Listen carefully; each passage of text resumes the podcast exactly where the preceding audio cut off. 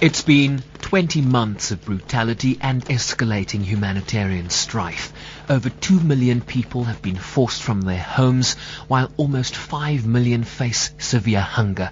The US State Department spokesperson John Kirby was quick to warn the government if it continued to drag its feet. The United States deeply regrets that the government of South Sudan chose not to sign an agreement that was supported by all of the states in the uh, IG, IGAD plus the Troika, the United States, United Kingdom, and Norway, China, the African Union, uh, and the United Nations. We call on the government to sign the agreement within the 15-day period it requested for consultations. And as the President has stated, if there was no agreement signed, we would consider ways to raise the cost for intransigence. The UN chief statement urged President Kiir to sign, while expressing his deep pain attributed to the horrendous suffering of South Sudanese civilians and called on all the belligerents to immediately cease all hostilities. Western countries have long said they would support tougher sanctions on the leadership in South Sudan, while UN peacekeeping has urged the Security Council to impose an arms embargo. John Kirby again. We're going to work with our regional and international partners on next steps and on ways to increase pressure, especially against those that are undermining the peace process or opposing this agreement.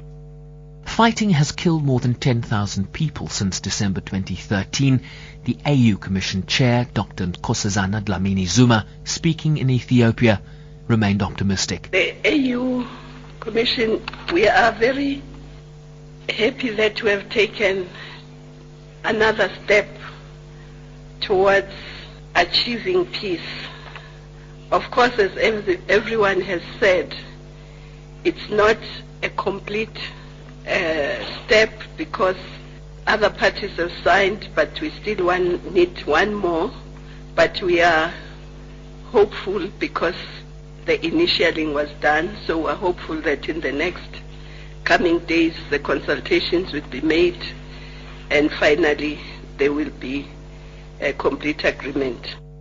There has been a growing frustration at the leadership on both sides after a series of ceasefires that were agreed to amid much fanfare were often broken before the ink was dry.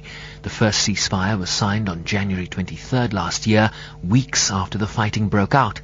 The result has been an escalating humanitarian disaster, while UN appeals for the country remain only half-funded. In an increasingly untenable situation, the UN also houses almost 200,000 people at its compounds around the country. I'm Sherwin Bryce in New York.